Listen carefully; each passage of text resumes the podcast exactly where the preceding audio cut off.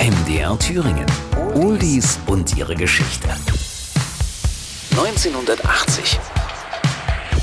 I, Ronald Reagan, do solemnly swear that I will faithfully execute the office of President of the United States.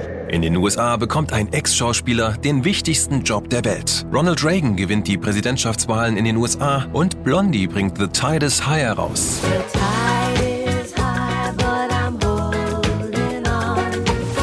Debbie Harry ist nicht nur der Traum aller Männerherzen, auch die amerikanische Klatschpresse liebt die New Yorkerin abgöttisch. Die bildhübsche Wasserstoffblondine ist für die angesagten Magazine ein gefundenes Fressen. Kein Tag vergeht, an dem nicht über ihre angeblichen Liebschaften getratscht wird. Dazu gibt's Fotos von ihr auf dem Laufsteg zu sehen oder in Aktion als Sängerin. Denn eigentlich ist sie ja erfolgreicher Rockstar. Mit ihrer Band Blondie landete sie im letzten Jahr gleich 3 Nummer-1-Hits. Deswegen gilt sie auch als eine der Ikonen der neuen New Wave-Bewegung. Trotzdem will sich Debbie nicht in die berühmte Schublade stecken lassen. Zwar waren Blondie früher als Punkband bekannt, doch heute experimentieren sie mit den unterschiedlichsten Stilen. Unter anderem lieben sie traditionelle Reggae-Klänge. Erst kürzlich hat Debbie auf einer Mixkassette ein Stück von dem Gesangstrio The Paragons entdeckt und sich augenblicklich in die Nummer verliebt. Der Titel ist in Amerika kaum bekannt, war Ende der 1960er nur in Jamaika ein kleiner Hit. Daher schnappen sich Blondie den Song, fügen Conga, Steel Drums und Bläser hinzu und kreieren so einen unwiderstehlich entspannten Sound, der an Sommer, Sonne und Strand erinnert. The Tide Is High wird ein Welthit und der größte Erfolg für Blondie.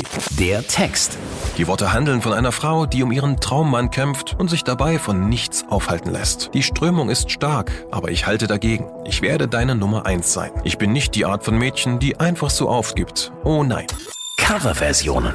Die bekannteste Fassung stammt aus dem Jahr 2002 von der Girl Group Atomic Kitten. Ihre eher poporientierte Version erreicht erneut die Top 5 der internationalen Charts. The Tide Is High ist heute ein absoluter Sommerklassiker. Obwohl er ursprünglich im trüben Herbst 1980 veröffentlicht wurde und so damals wohl eher für sonnige Urlaubssehnsucht bei Nieselregen und Nebel gesorgt hat. Oldies und ihre Geschichte. Jede Woche neu bei MDR Thüringen, das Radio. Und als Podcast in der ARD Audiothek und überall, wo es Podcasts gibt.